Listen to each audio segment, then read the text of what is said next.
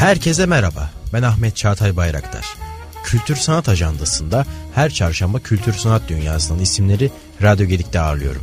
Yeni çıkan kitapları yazarlarından dinlemek, sergilerin sanatçılarıyla bir araya gelmek, etkinliklerden haberdar olmak ve dünya müziğinden seçme parçalarla hoşça vakit geçirmek isteyenler için Kültür Sanat Ajandası her çarşamba saat 15'te Radyo Gedik'te.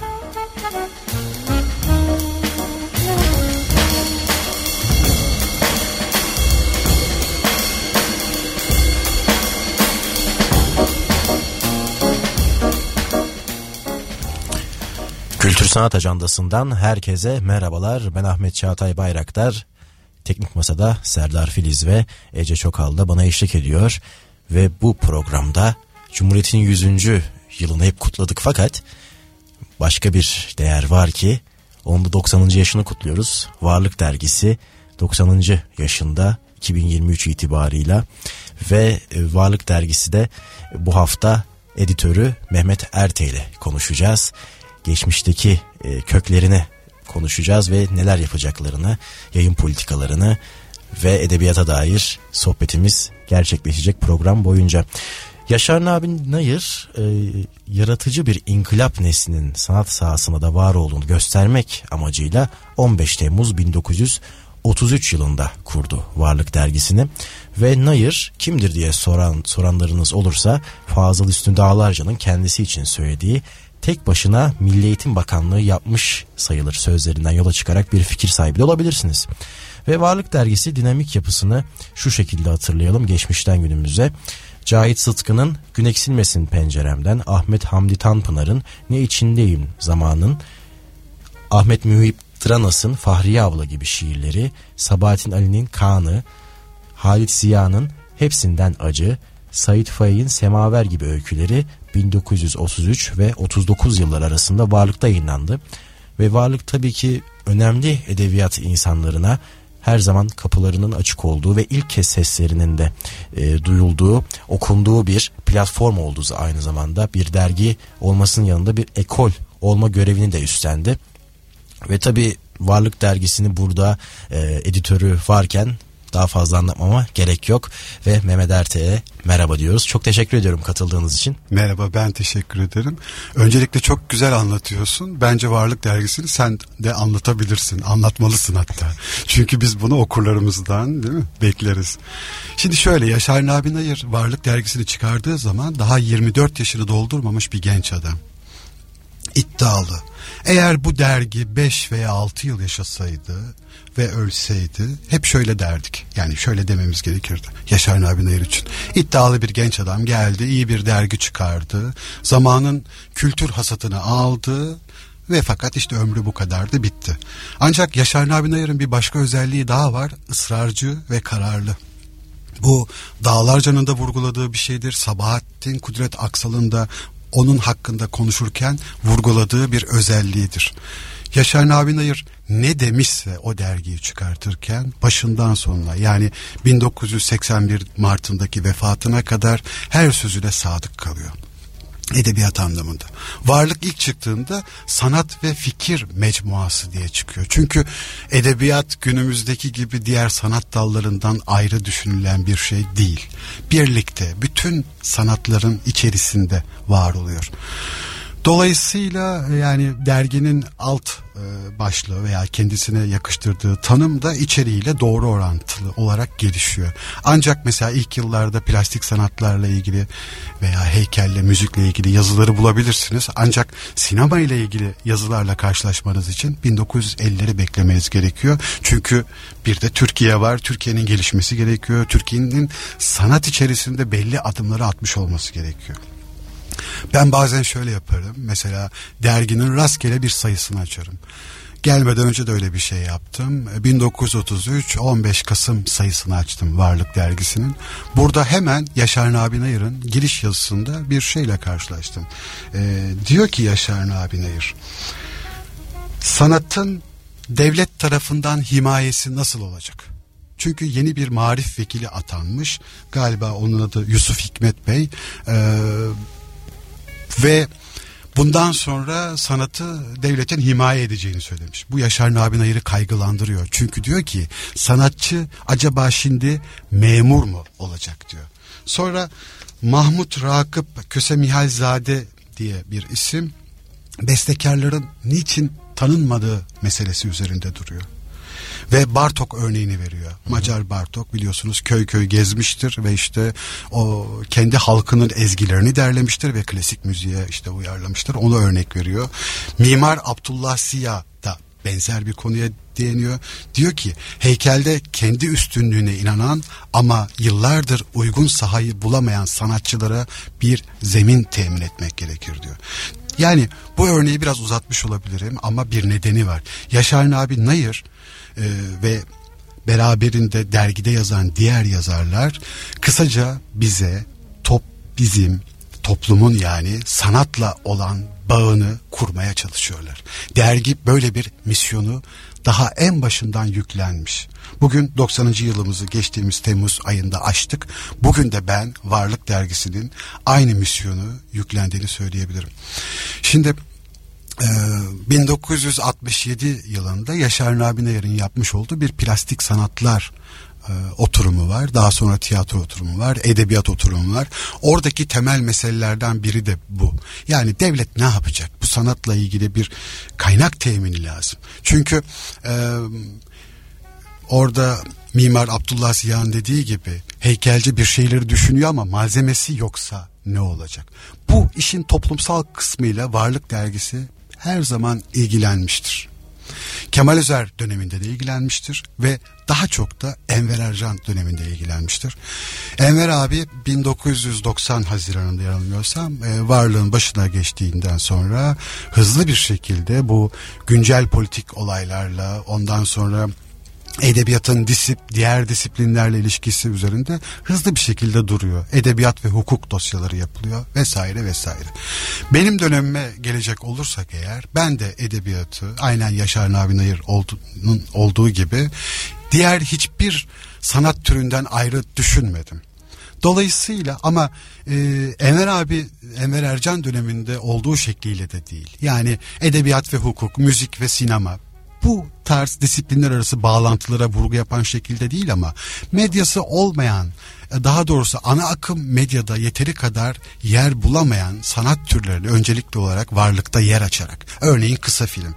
İrem Kargoğlu diye bir arkadaşımız, çok değerli bir arkadaşımız. Mesela birçok kısa film yönetmeniyle söyleşiler yaptı. Onların fon bulma sorunlarından tutun kendi sanatlarını nasıl icra ettiklerine, e, ana akım sinemadan nasıl kendilerini ayırdıklarına, kısa film hakkındaki kendi tanımlamalarından genel tanımlamalara her şeyi bu söyleşilerde içermeye çalıştık. Fatma Berber e, pek çok dosyaya katkı sunmasının yanı sıra ilk olarak yanılmıyorsam belgesel sinemacılarla söyleşiler yaptı Varlık dergisinde. Bu da önemli bir şey çünkü biz iyi bir belgesel seyrettiğimizde tamam yönetmenini biliyoruz ama belgesel sinemanın Türkiye'de nasıl aşamalar geçirdiğini bilmiyoruz veya e, belgesel e, sinemanın kendine özgü öykü anlatma teknikleri hakkında düşünmedik.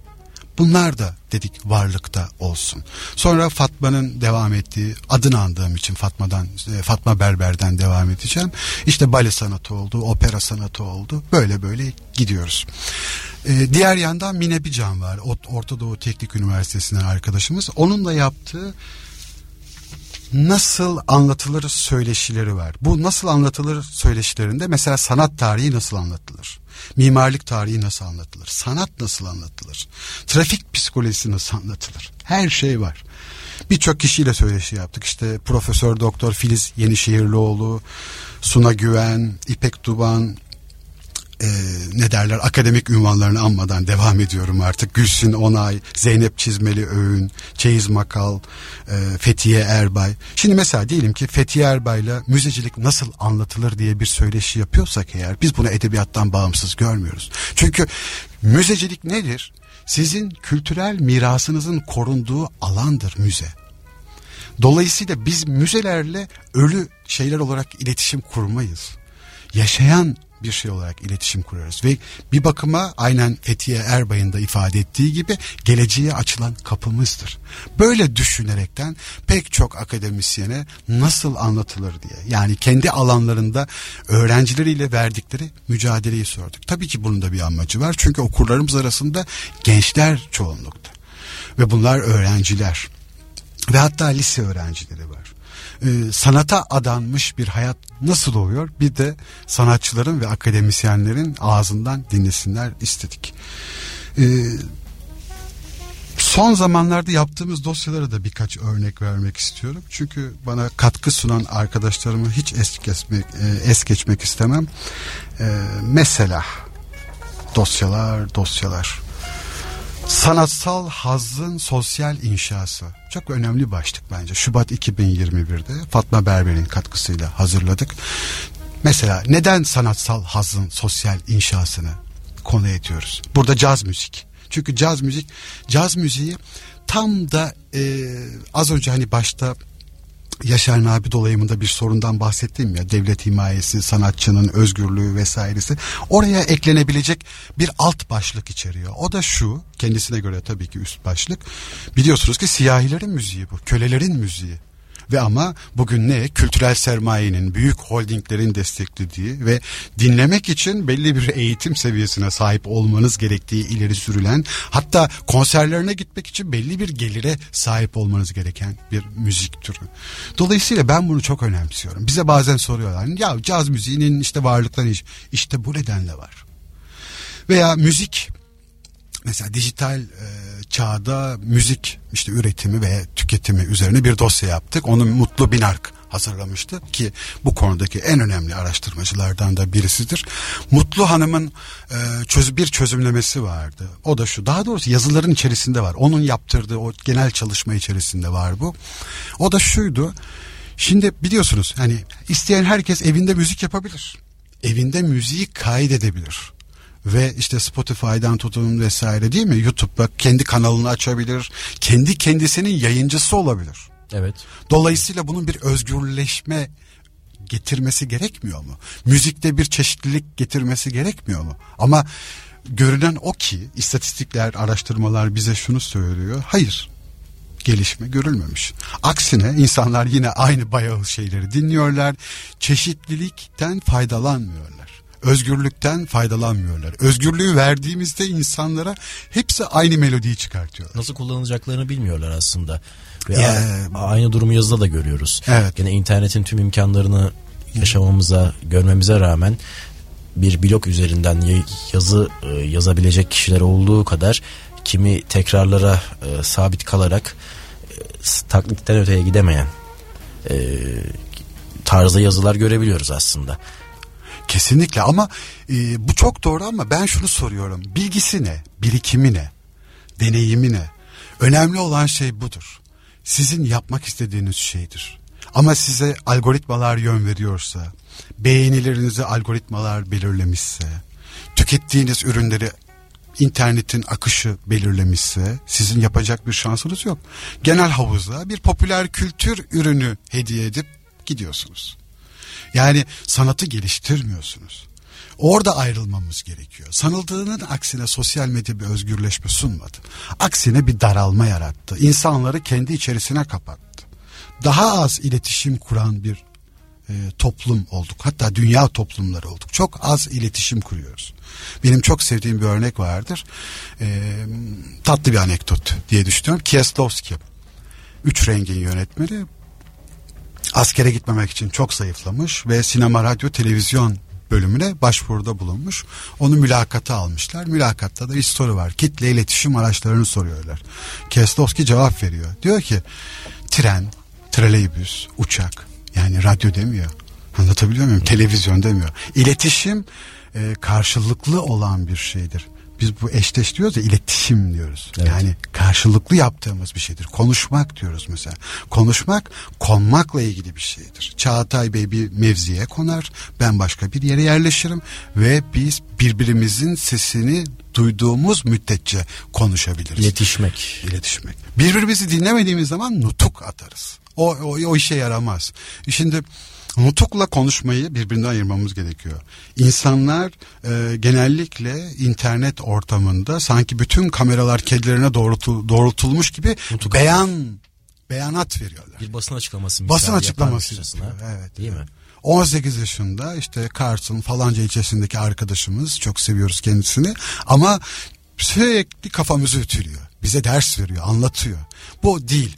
Bizim amacımız öğrenmek, dinlemek, karşı tarafı tanımak. Çünkü her söz karşısındakiyle biçimlenecek. Şimdi biz sizinle burada oturmadan önce e, balkonda bir sohbet etmesek değil mi? Birbirimizi biraz tanıyor olmasak bir araba sohbetimiz buraya gelmeden önce geçtiğimiz hafta olmasa e, bu bir konuşmaya dönüşmez bu birbirini tanımayan iki insanın işte acaba bu şimdi ne diyecek bu şimdi ne diyecek diye bir e, şeyine döner. Ama sen burada rahatsın şu anda diyorsun ki zaten Mehmet Erde böyle konuşan bir adam ben ona bırakayım o konuşsun gitsin diyorsun.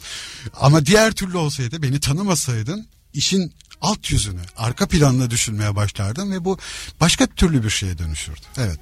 Evet gayet e, farklı disiplinleri dedik ya varlıkta farklı disiplinlere yer veriliyor. Evet ciddi anlamda edebiyat dünyasında da aslında sosyal medyada olduğu gibi e, birbirini dinlemeyen, e, öğrenmeye kapalı, sadece nutuk atmaya hedefi olan e, çeşitli kişiler, çeşitli üretimler vesaire de görüyoruz ve varlık bunların arasından ayrılarak aslında bize bir düşünce alanı sunmasıyla da aslında önemli bir vizyon çiziyor e, okurlarına hem de aynı zamanda yazarlarına çünkü ele alınan konular da aslında e, konunun uzmanları tarafından da ne kadar uzman olurlarsa olsunlar bir düşünme ve araştırmaya sevk edici bir yol çiziyor aynı hı hı, zamanda varlık. Hı. Bu açıdan programın başına da söylediğimiz gibi ekol olma özelliğini de e, korumakta e, ciddi anlamda sadece bir edebiyat dergisi e, eleştirilerin yer aldığı e, kitap analizlerinin yer aldığı bir dergi olmasının ötesinde aynı zamanda bizi düşündürmeye sevk eden ve aslında çağımızda da en fazla ihtiyaç duyduğumuz şey bu. Hı hı. E, düşündürtmeye sevk eden yayınlar okumak veya bir e, sanat eserine bakmak, tartışmaları izlemek. Varlık da bunlara e, e, en güzel şekilde ev sahipliği yapıyor. E, ben biraz daha kaseti geriye say, sayırıp e, sizin e, kişisel olarak Varlık Dergisi nasıl tanıştığınızı sormak isterim. Tabii sonraki profesyonel yaşamınıza da iyi değineceğiz. Tamam. Ee, 90'lı yıllarda yanılmıyorsam Varlık önce Gameda e, dağıtımla Gameda ile dağıtılıyordu. Daha sonra da Yaysat'la. E, bu ne demek? Gazetelerle birlikte bütün bayilere ulaşan bir dergi demek. Dolayısıyla benim büyüdüğüm Çeşme'de Varlık dergisi vardı. Yani şeker bakkalda satılırdı. Bizim evimizin karşısındaki şeker bakkalda Varlık dergisi satılırdı. Ben tabi siz bana kişisel öykümü sordunuz. Ben hemen yine politik bir şeye doğru çektim. Bugün satılmıyor. Bunu anlatacağım. Yani Doğru. Önce bunu anlatacağım. Doğru. Ben yani sıradan bir okur her zaman olduğu gibi e, Orada varlık dergisine ulaşabiliyorum, açabiliyorum, karıştırabiliyorum. İçinde kim var, kim yokmuş. Hoşuma gittiyse satın alabiliyorum. Ama daha sonra hangi yılda hatırlayamıyorum. Belki 2004, belki 2005. Aydın Doğan yani Yaysat şöyle bir şey uygulama getirdi. O tarih için bile çok yüksek bir miktardı. Dediler ki derginizi dağıtmamızı istiyorsanız bu sadece varlık değil bütün edebiyat dergileri için geçerli. Bize bir hava parası vereceksiniz. Dağıtım parası vereceksiniz. Şimdi satış üzerinden dağıtıcı yüzde kırk alıyor. Ciddi bir rakam. Ciddi bir rakam cebine koyuyor. Ben ayrıca dağıtsın diye para veriyorum. E ben nasıl kar edeceğim? Dergi yazarı telif ister değil mi? Dergide çalışan var. Hepimiz karnımızı doyuracağız. İşte böyle böyle olunca hayat zorlaşıyor ve böylelikle Varlık Dergisi bugün artık gazete bayilerinde yok hatta kitap evlerinin bile çok azında var. Aboneleri sayesinde yayın hayatını sürdüren bir dergiden bahsediyoruz. Ama Varlık aboneliğinin şöyle bir avantajlı tarafı da var. Yani 15 Temmuz 1933'ten günümüze bütün Varlık dergilerini ulaşabiliyorlar dijital olarak. Elektronik ortamda Elektronik ortamda PDF olarak okuyabiliyor. Kitap formatında, dergi formatında, bilgisayarında açıp okuyabiliyor. Hem güncel sayımızı okuyabiliyor hem de geri kalanını okuyabiliyor. Evet teknoloji gelişti ama e, kapitalizm baki kaldı. Yani şimdi diyelim ki o Yaysat da kalmadı artık. Başka bir dağıtım firması var. Ama usul değişmedi. Biz yine dağıtılamıyoruz. Yine da bu sadece Varlık Dergisi'nin sorunu değil. Türkiye'deki bütün edebiyat dergilerinin sorunu. Şimdi dergilere niçin ihtiyacımız var? Sizin konuşmanız içerisinde değindiğiniz için oraya da kısa bir e, sözle söylemek istiyorum. Lütfen. Düşüncemi aktarmak istiyorum. Dergilere sorun etmek için ihtiyacımız var. Neyin sorun olduğunu, insanların neyi tartıştığını anlamak için ihtiyacımız var. Bu Twitter'daki bir tartışmayı takip etmeye benzemez.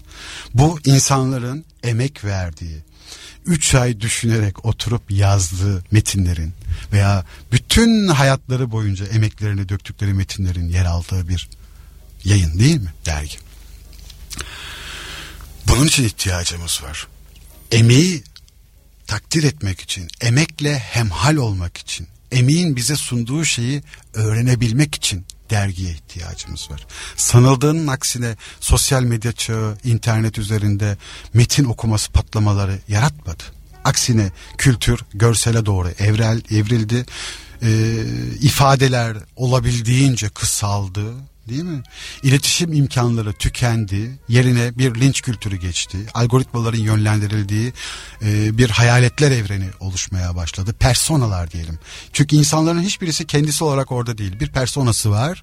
İnternete koyuyor. Bu Selçuk Orhan'ın fikri. Ondan çaldım şu an. E, internete kendi fikrini, şeyini, personasını alıyor, koyuyor ve dolaştırıyor orada. Dolaştırıyor.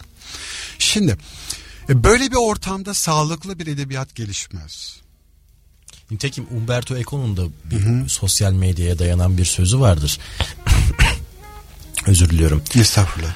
Ee, Umberto Eco öncesi sosyal medya öncesinde e, tırnak içerisinde direkt aktarıyorum. E, aptalların söz söyleme cesaretinin olmadığını fakat sosyal medya e, sayesinde evet. e, artık bu gibi kişilerin de söz söyleme hakkının olduğunu düşündüğünü evet. belirtir. Evet. İşte e, sizin de belirttiğiniz üzere sosyal medya üzerinden yapılan tartışmaların aslında ne kadar derin gözükürse gözüksün e, sığ olduğunun, besleyici olmadığının da bir örneğine e, sizler altını çizdiniz. Hı hı. Bu açıdan da edebiyat dergilerinin, dergilerin neden hala günümüzde önemli olduğunun da bir örneğini sizden dinlemiş olduk. Evet. Şimdi dergiler tabii ki e-dergi formatında internete taşınabilir ama görünen o ki hala okur, okur. Bunu bilgisayardan okumuyor. Yani diyelim ki Orhan Koçak bir yazı yazdığında kitapta da olsa, dergide de olsa, internette de olsa okuyacak olan insanlar okuyor. Yeniler de gidip onu bulup da orada okuyor falan değil. Tıklama oranlarını açıklasınlar. Ben iddia ediyorum. Hani böyle siteler var ya işte evet. tıklanma oranlarını, okunma oranlarını. Şimdi biz dosyalar yaptık. Bunu çok iddialı olmamın nedeni şu. Varlıkta bunların dosyalarını yaptık. Dikkat ekonomisini yaptık mesela. İşte insanların nasıl hani dikkatinin sömürüldüğünü ve gitgide düştüğünü e, çok güzel bilimsel araştırmalar var bu konuyu inceleyen. Onlara bak bakınca görüyoruz ki yazıların üzerine hiç durmuyorlar. 4 saniye 5 saniye birkaç paragrafı okuyor atlıyor atlıyor atlıyor. Şimdi siz Umberto Eco deyince aklıma geldi. Umberto Eco'nun bir sözü var. Kitap diyor kaşık gibidir. Yani mükemmel bir icat. İçi kaşığın işlevini görebilmesi için içinin çukur olması gerekir. İşte bir sapının olması gerekir. Sonuçta bunu köşeli de yapsanız işte yuvarlak işte ağza mümkün mertebede acı vermeyecek şekilde girmesi gerekir. Kaşık mükemmel bir icattır. Kitap da böyle. Ama siz bunu işte hmm, readerlarla yaptınız vesaire e, kitap yaptınız sorun yok öyle de yapabilirsiniz ama sonuçta o biçimi muhafaza ediyorsunuz. Çünkü e, bu harika bir biçim gerçekten. Fakat sanıldığı gibi insanlar da kitap okumuyorlar. Bunu söyleyenler abi e-kitap devri geldi artık kitap mı ne olacak diye aslında kitap okumayanlar en son okuduğunuz üç kitabı söyleyin deseler ilkokulda veya ortaokulda adlarını öğretmenlerinden duydukları kitapları tekrar edecek olan insanlar. Öyle e-kitap okuyan insan sayısı Türkiye'de de yani dünyayı karıştırmayalım özür dilerim. Türkiye'de çok az. Satışlar onu gösteriyor. Yani ha siz iş sektörünü ilgilendiren bir kitap yayınlıyorsunuz veya araştırma kitabı yayınlıyorsunuz. Evet o kitap e, kitap olarak okunabiliyor. Çünkü araştırmacı da öyle bir şeye ihtiyaç duyuyor. PDF gibi düşünün. Yani arama motoru olacak, karıştıracak, içerisinde belli şeylere bakacak ve onu bırakacak. Ama o edebiyat okuru değil. Edebiyat okuru hala yüzük koyun okur yatıp okumak istiyor. Kitap sayfası karıştırmak istiyor. Bunu savunmuyorum. Aksine bu okur değişirse maliyetler kalkacaktır. Başka türlü bir sisteme geçilecektir. Ama görünen o ki şu anda öyle bir şeye geçilmedi. O yüzden bunu konuşmanın yeri bile yok. Şu an için en azından. Ama sürekli olarak yıllardır bu konuşulur. Veya şu konuşulur. Sosyal medya çağında dergiler ne olacak? Ben önce şunu söyleyeyim. Her sabah kendi dergimizi yapıyoruz. Kalkıyoruz Instagram'da bir şeye bakıyoruz. Bir ressamın resmini görüyoruz veya fotoğrafçı bir arkadaşın fotoğrafını veya hoşlandığımız bir erkeğin veya kızın bir fotoğrafına bakıyoruz. Sonra gidiyoruz bir gazeteden bir yazı okuyoruz. Sonra bilmem ne sitesinden bir haber. Daha sonra Twitter'dan o düşüyor onun videosunu seyrediyoruz falan filan. Aslında kendi dergimizi her sabah yapıyoruz. Fakat bu dergi değil. Dergi sözlük anlamıyla dergi, derleme.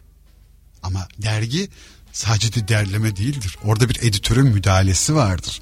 O yayının geçmişi vardır. O geçmişin bugüne müdahalesi vardır. Editörün süzgeci vardır. Ve sizin sözü söylediğiniz şey e, Umberto Eco'dan aktardığınız insanlar düşüncelerini dile getirirken bir bedel ödeyeceklerini düşünüyorlardı. Bugün bu sadece politik sahada düşünülüyor. Halbuki edebi bir söz de veya bir eleştiri de bedel ödemeyi gerektirir. Adam mesela benim kitabımı okuyor. Ayşe'nin Fatma'nın kitabını okuyor. Diyor ki rezil bir şey diyor. Arkadaşım niye öyle söyledin? Bunu bize bir açıkla. Yani e, kötülemenin kötülemenin eleştirinin yerini aldığı bir devre girdik. Bu böyle olmaz. İnsanlar e, ağızlarından çıkan her şeyin bedelini ödemelidirler veya sorumluluğunu duyacak şekilde yetiştirilmelidirler bu bedel deyince aslında Hı-hı. ilk başta akıllara e, olumsuz çağrışımlar geliyor. Bedel ödemek derken şunun altını çizmek de gerekir diye düşünüyorum.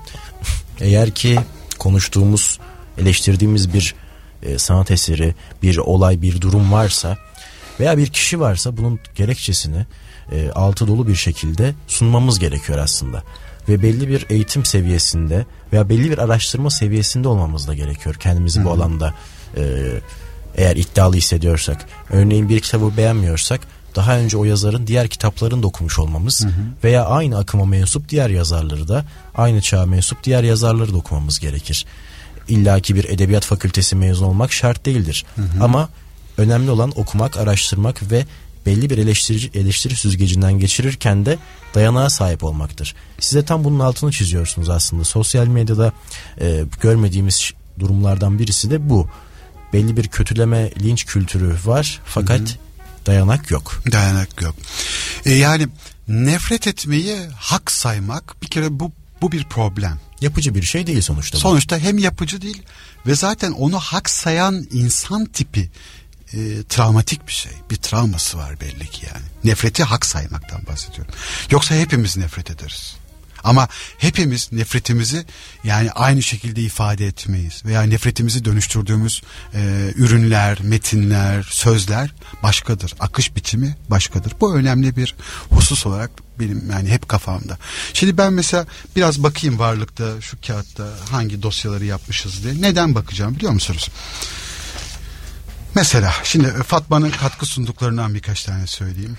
Lütfen. E, bellek Ankara demişiz. Sanat ekonomisi demişiz mesela.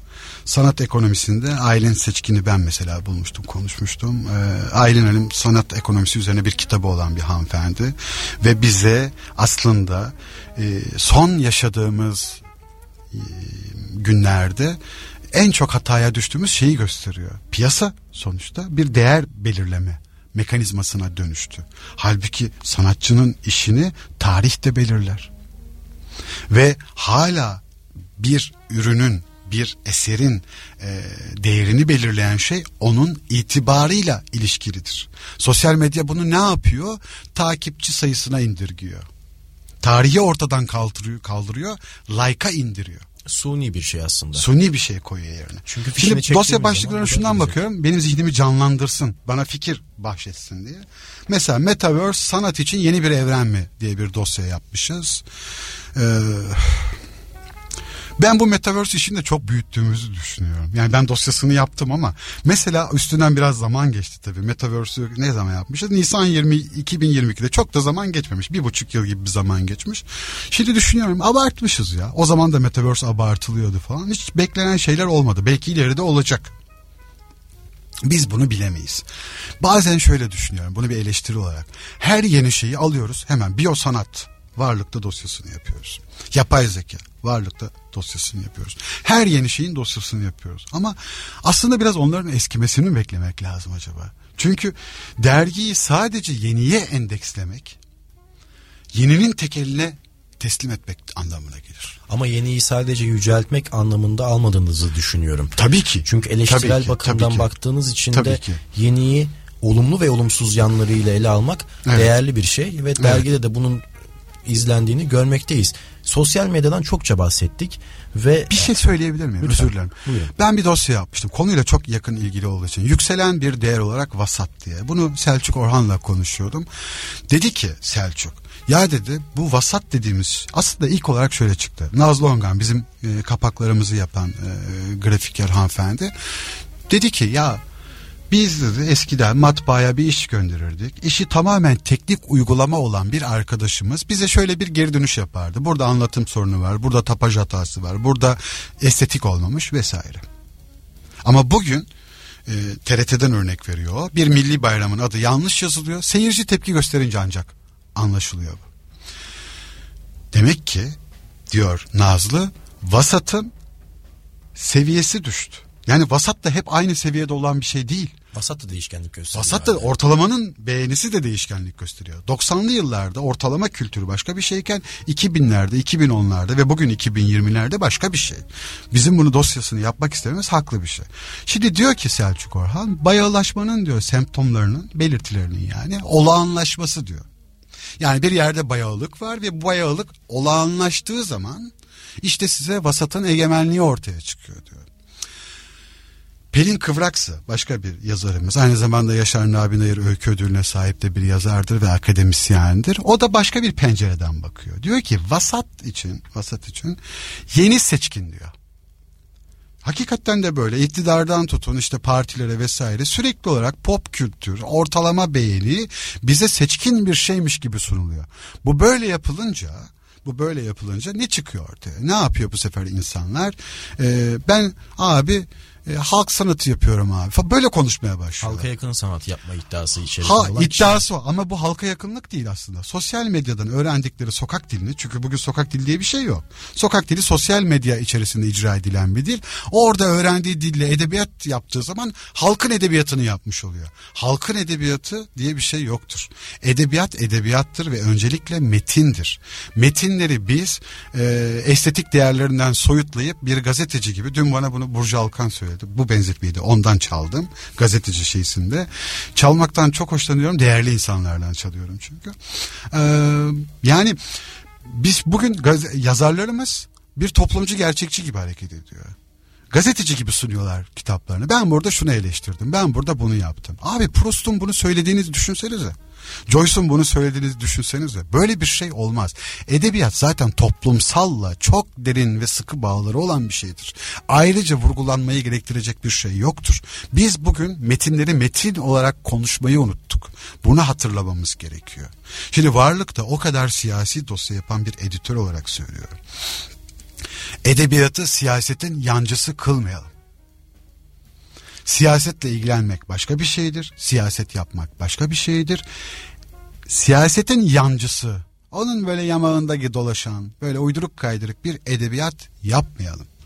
Edebiyat kendisi başlı başına insanlara bir anlama seviyesi teklif eder. He, anlama seviyesi teklif etmek yani beni yukarıya çeken bir şey, benim dünya bakışımı değiştirecek olan bir şey zaten siyasidir. Zaten beni sarsar ve dönüştürür. Buradan hareketle e, Varlık Dergisi ile ilgili başka bir söyleşinizde de şöyle bir ifadeye yer vermişsiniz. Sokakta büyü- büyüyenlere hitap eden bir kitap yazmaktan daha kolay. E, buna göre yeni bir yazar tipi türedi. Politik doğrucu, delikanlı, kaybeden, her paragrafta bir aforizma yumurtlayan ve benzeri.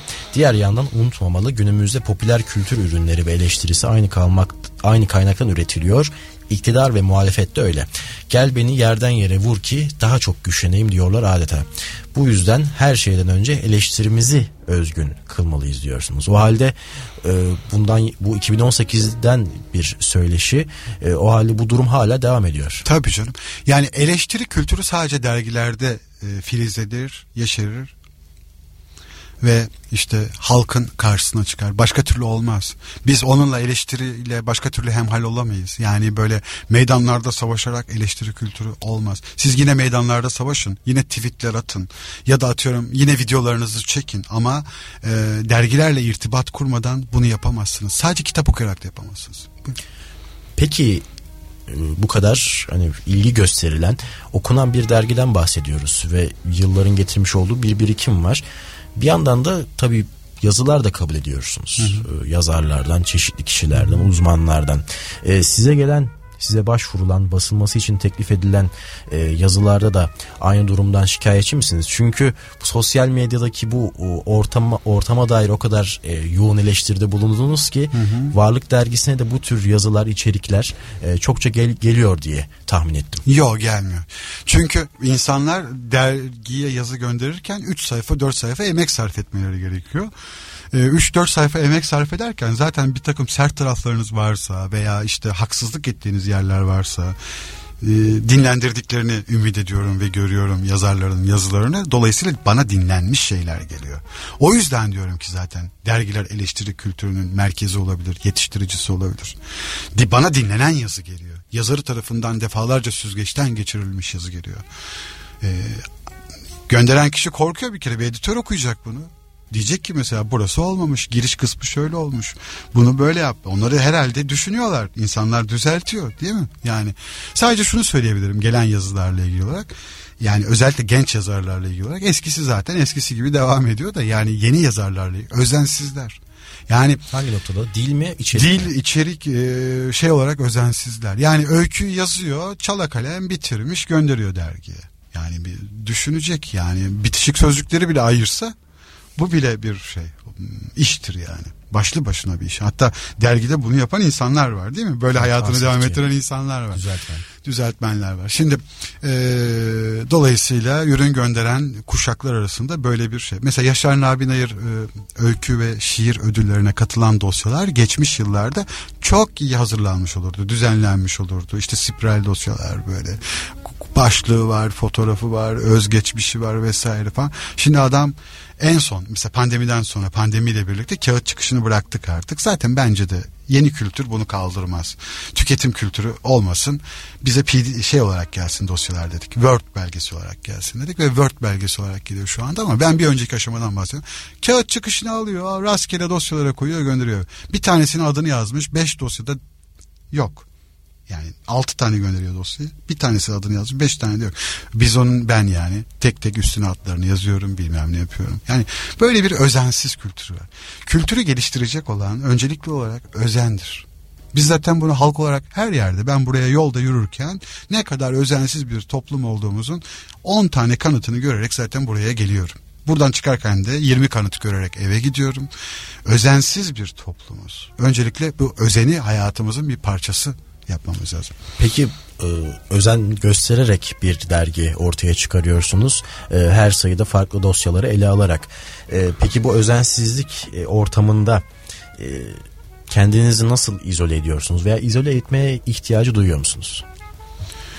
Şimdi izolasyon olduğunu sanmıyorum. Çünkü geçirgen olmamız lazım. Gerçi geçenlerde hmm, şöyle bir şey söyledim. Burada da ona benzer bazı cümleler kurdum. Ben siyasetten çok uzak dururum mesela. Hiç takip etmem. İşte Twitter'a bakmam veya e, öyle bir düzenli hmm, gazete okuyucusu değilim. Hmm, haber portallarını takip etmiyorum. Ama hiç bunları takip etmeden siyasetle ilgili bir sürü dosya yapabiliyorum. Bize pompalandığı şekliyle değil. Bize pompalanan şu. Takipçimiz ol. Daha çok şey öğreneceksin ve daha iyi siyaset veya daha iyi bilgi sahip olacaksın. Hiç öyle bir şey yok. Ne kadar çok takip ederseniz o kadar çok çukurun içerisine giriyorsunuz. O kadar çok çarkın bir dişlisine dönüşüyorsunuz. Elini veren kolunu kaptırıyor. Gündelik siyaset anlamında mı? Evet böyle? gündelik siyaset anlamında diyorum. Biraz mesafe her zaman iyidir. Peki yani, insan ilişkilerinde? İnsan ilişkilerinde de yani Çünkü aynı özensizlik. O benim konum değil. Bir psikolog konuşur onu. Çünkü... o benim konum değil. Ben insan ilişkilerinin nasıl olabileceğine dair bir şey söyleyemem. Çünkü şu anlamda sormak istedim aslında açmam gerekirse. Ee, insan sosyal bir varlık ve doğal olarak birçok kişiyle karşılaşıyoruz evet. sokakta yürürken veya iş ilişkilerinde. Ee, özensizlik çağından bahsettiğiniz için aynı durumu insan ilişkilerinde de gözlemliyor musunuz? Ve buna karşı e, kendinizi nasıl muhafaza ediyorsunuz? Çünkü aynı zamanda editör olmanız yanında bir yazarlık kimliğiniz de var. Evet ben bir dost olarak söyleyeyim bunu. Editörlük ve yazarlıkla ilgisi yok. Ben şöyle yapıyorum. Ya olabildiğince açık oluyorum ya da hiç konuşmuyorum. Yani ikisi arasında bir şeyim orta bir alanım yok. Bugün buraya gelmişsem her şeyi söyleyeceğim diye geliyorum. Böyle bir karar belirleyeyim, bir orta yol tutturayım da bir gayem yok. İnsan ilişkilerinde de böyle yapıyorum. Eğer ben bir e, insanla masaya oturmuşsam karşımdaki şundan emindir. Mehmet bana her şeyi anlatacak. Dolayısıyla böyle bir sınır koyduğumda her şeyi anlatacağımı bildiğim için herkesle oturmuyorum. Yani herkesle konuşmuyorum. Beni tanıyan diyor ki o diyor ne kadar sıcak bir insan ama tanımayan da diyor ki hiç sıcak biri değil. Çok soğuk birisi. Çok işte soğuk cevaplar yazıyor. Burun işte, havada vesaire. Vesaire diyebilir. E çünkü benim de bir perdem var, bir seçimim var. Olabileceğim kadar açık olacağım ya da hiç konuşmayacağım. Yani ben kendimi öyle e, muhafaza ediyorum. Neden? Olabildiğince açık olmak yani yalan söylememek e, bütünlüğü korumasını sağlar bir insanın bütünlüğünü korumasını sağlar. Ve bütünlük bizim her şeyimiz. Bu dağılınca zaten kaybediyoruz. Ne kaybediyorsak. Öyle. Ben böyle düşünüyorum. Oldukça kişisel bir noktadan tabii e, parmak hmm. bastık ama genel anlamda e, bir yazarın veya bir sanat insanının e, kendini muhafaza etmesi, muhafaza derken düşünce anlamında değil, kendi dünyasını oluşturmak bakımından bir düşünce dünyasını koruması hı hı. gerektiğini düşünüyorum verimli çalışmak anlamında. O yüzden bu sorunun özellikle hı hı. E, altını çizmek istedim. E, Kolektif gibi gözüken bir sanat mesela diyelim ki sinema bile yönetmenin uzun süre kapanmalarının sonucudur. İyi bir film bir yönetmenin bir senaristin uzun süre kapanmasının sonucudur. Bütün sanatlar yalnız üretilir. Ama mesela diyelim ki sinema veya müzik işte besteyi bestekar tek başına yapabilir ama bunu bir orkestra sahneye İcra koyacak. Eder, evet. E, tiyatroda böyle oyuncular, setçi, ışıkçı. Hatta gitgide izleyicinin tepkisi bile sanatı değiştirir tiyatroda. Ama edebiyat tamamen bir insanın kapanma becerisidir. Dünyaya e, kendimizi kapatırız. Bu öyle bir sanat ki edebiyat. Hem insanın kendisini olabildiğince kapattığı hem de yaparken yani yazarken veya okurken kendisini kültürün bir parçası hissetti bir tür edebiyat. Biz e, yapayalnız yazsak da yazdığımızda bir metin ortaya çıkarttığımızda kendimizi insanlığın bir parçası olarak algılarız. Bu belki biraz kibirli gibi kulağa tınlıyor ama hiç öyle değil. Çok güzel bir şeydir bir bütünün parçası olmak. Yani e, en azından bu his güzeldir. Ben tabii böyle bu parça işlerine, bütün işlerine çok kendim e, felsefi anlamda itimat etmiyorum. Ama e, bu hislerin değerini biliyorum. Aynı şey gibi değil mi? Aşk gibi. Aşkta da siz diğeriyle bütünleştiğinizi falan düşünmezsiniz ama ya ben sen oldum, sen ben oldum gibi böyle bir takım yuvarlak sözcükler, çok abartılı ifadeler e, kullanırsınız. Ve o his güzeldir değil mi? Böyle bir şey. E, bir sorun şu. Biz edebiyata nerede müşteri oluyoruz? Bakın müşteri kelimesini özellikle kullanıyorum. Çünkü çoğu insan müşteri. Kendisini iyi hissetmek için kitap okuyor. Bir topluluğun parçası olmak için kitap okuyor. Bu yanlış. Böyle olduğu Peki zaman... için kitap okumalı? Hiçbir gerekçesi yok. Edebiyatla hemhal oluruz edebiyat edebiyat okumanın bir gerekçesi olamaz. Yani falanca romanı bilgilenmek için okudum. Tabii ki şöyle olabilir. Bakın tarihsel bir araştırma yapıyorsunuzdur. Bir romanda o tarihle ilgili acaba nasıl bir bakış açısı var diye okuyabilirsiniz. O ayrı bir konu. Ama bu romanı o tarihsel bakış açısına indirgediğinizde siz edebiyat yapmıyorsunuz. Edebiyattan anlamıyorsunuz. Bilim yapıyorsunuz. Edebiyat başka bir şey. Sanat ve sanat insanın varoluşuyla ilgili bir şey. Siz e, varoluşunuzu kendi dünyada oluş biçiminizi sorunsallaştırıyorsunuz sanatla. Artık o neyse resim olur. İşte değil mi? Tiyatro olur, sinema olur, edebiyat olur. Hepsi bu işi yapar. Dünyada olma biçiminizi sorunsallaştırır. Bir özne olma hali edebiyattan geçtiği zaman sorunsallaşır. Dolayısıyla edebiyat okuru metinlerle bu yüzleşmeyi yaşamak e, ümidindedir. Bir kitap onunla ona hiçbir yüzleşme sunmuyorsa nedir o? Popüler kültür ürünüdür. Ben onu şöyle sınıflandırıyorum. Popüler kültür ürünü e, insan doğasının işgal etmesi gereken yere bir üst bağlamı koyar dini koyar, ideolojiyi koyar, koyar. Toplumda hakim olan çatışmaları koyar. O dönemin e, hashtaglerini koyar. Yani neyse artık o genel başlıklar, etiketler neyse onları koyar. Mesela kadına şiddeti koyar. Kitabı da bunun üzerinden pazarlar. Alırsınız eline arka kapak yazısında şöyle yazar. Bu roman kadına şiddet konusunda büyük bir tepki uyandırıyor. Veya ben editör olarak bana bir yazı geliyor. Sanki adam bir metin okumuyor da bir kitap veya bir öykü kitabı veya bir şiir okumuyor da bir başkasının yüreğini elinde tutuyormuş gibi konuşuyor. Diyor ki bu diyor yürek diyor böyle diyor pıt pıt diyor atıyor diyor. İçinde diyor işte diyor kıvılcımlar saçıyor diyor bilmem ne falan. Böyle olmaz. İşte iş böyle olduğu zaman o popüler kültür olmuş oluyor. Ama işimiz edebiyatsa bizim kafamız her zaman karışıktır. Her zaman zihnimiz bir yere takılıdır. o halde yeni çıkan kitapları takip ettiğiniz zaman e, baktığınızda hı hı. E, nasıl bir eğilimi olduğunu içeriğinin nasıl olduğunu tahmin etme e, yeteneğiniz diyeyim. Hı hı. Biraz daha fazlaca diyebiliriz o halde. Yani işim kitaplara bakmak, kitapları okumak, yeni çıkan kitaplardan haberdar olmak olduğu için hani bu konuda bir şey söyleyeyim. E, maalesef politik doğruculuk egemen. Şu anda o egemen gözüküyor. Kitapların en azından sunuş biçimlerine bakıldığında e, piyasaya bunu bunları hep böyle hmm, pek sevmiyorum ama tırnak içinde kullanıyoruz bu piyasa sözcükü. Piyasaya kitaplar böyle çıkartılıyor. Ekonomik kaygıyla mı oluyor bu? E, bilmem ama ha, yo ekonomik değil ama daha çok okura ulaşmak. Hani bu ekonomi yazar bir şey kazandığını sanmıyorum ama daha çok okura ulaşmak, daha çok insana hitap etmek. Ama işin özünü kaybediyoruz. İşin estetik yönünü, değerini harcıyoruz, götürüyoruz, yabana atıyoruz yani. Ama tabii yani bütün kitapların da böyle çıktığını söylemek haksızlık olur. Yani bir sürü yazar var. Yani Türk Edebiyatı bir kere şunu söylemek lazım. Türkiye çok büyük bir ülke. Çok büyük bir ülke. Ve Türkiye'de çok fazla yazar var. Türkiye'de ne varsa çok fazla var. Müzisyen çok fazla, ressam çok fazla. Mesela İstanbul'da ressamları ağırlayabilecek kadar galeri yok. Ama bunların hepsi takip edilmeye değer mi sizce? Değil ama önemli olan şimdi bir bu önce başlık olarak bunu halledelim. Mesela Hı-hı. bütün kitaplar çıkıp basılmış mesela kitaplardan konuşalım. Basılmış bir evet. sürü kitap var. var. Ama bütün bu kitapları muhafaza edecek kadar kitapçı yok. Satacak kadar da yok. Yani kütüphane de yok. Evet. evet. Kütüphane de yok şey de yok. Yani Türkiye çok büyük bir ülke. Bir yönünden konuşurken Türkiye'nin başka bir yönünü ihmal ediyor olabilirsiniz. Yani az önce ben politik doğruculuk hakim derken aslında ben de bana e, benim yani toplumsal ağlar içerisinde sosyal değil yani internetteki sosyal medyada değil toplumsal ağlar içinde kendi algoritmam dolayısıyla bana gelen şeylerden bahsediyor olabilirim. Türkiye'nin anlatabiliyor muyum? Bambaşka yerlerinde bambaşka edebiyatlar oluyor olabilir ve olacaktır da. Hı hı.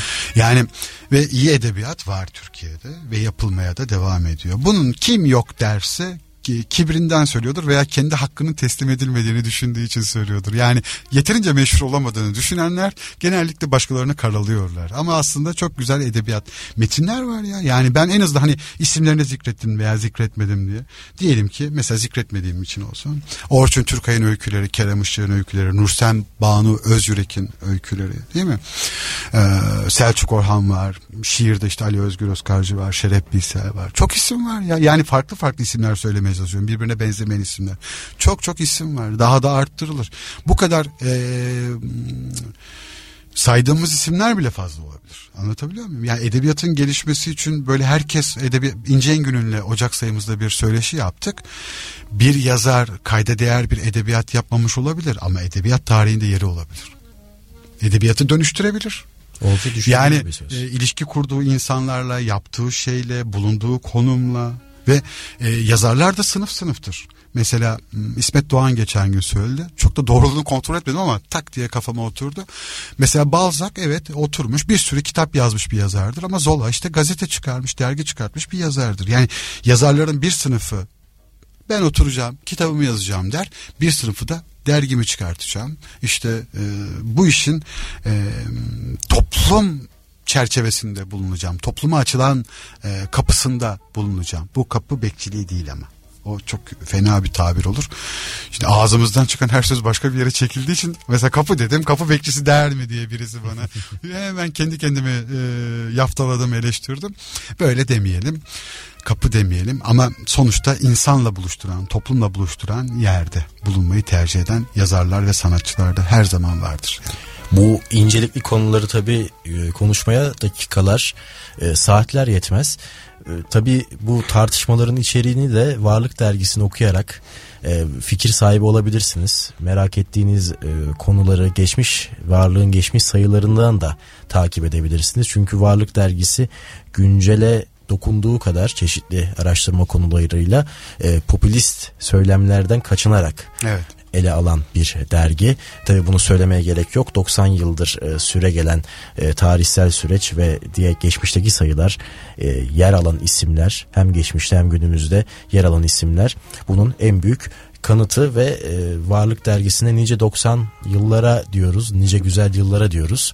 E, doğrusu dakikalar yetmediğine çok teşekkür ederim. Çok ben teşekkür ediyorum. Sohbetten ben. çok memnun kaldım. Ben de. Aynı zamanda mikrofon ağzıma bu kadar yakınken bir konuşma tecrübesi de yaşadım. Ee, sürçülisan ettiysem affola. Teşekkürler. Çok teşekkür ediyoruz. Ee, umarım sizleri tekrar ağırlamak isteriz. Aslında sizin e, kişisel olarak e, yayınladığınız kitaplar da var. E, bunları da e, okuyucu dinleyicilerimizle paylaşmak isterdik. E, fakat önümüzdeki programlarda diyelim, başka programlarda diyelim. Evet Varlık Dergisi'ni konuştuk. Varlık Dergisi'nin editörü Mehmet Erte ile birlikte. Bu haftalık Kültür Sanat Ajandası'ndan bu kadar. Ben Ahmet Çağatay Bayraktar. Teknik Masada Serdar Filiz ve Ece Çokal e, sesimizi sizlere ulaştırdı. Haftaya çarşamba günü tekrar görüşmek dileğiyle. Hoşçakalın. Kültür Sanatla kalın.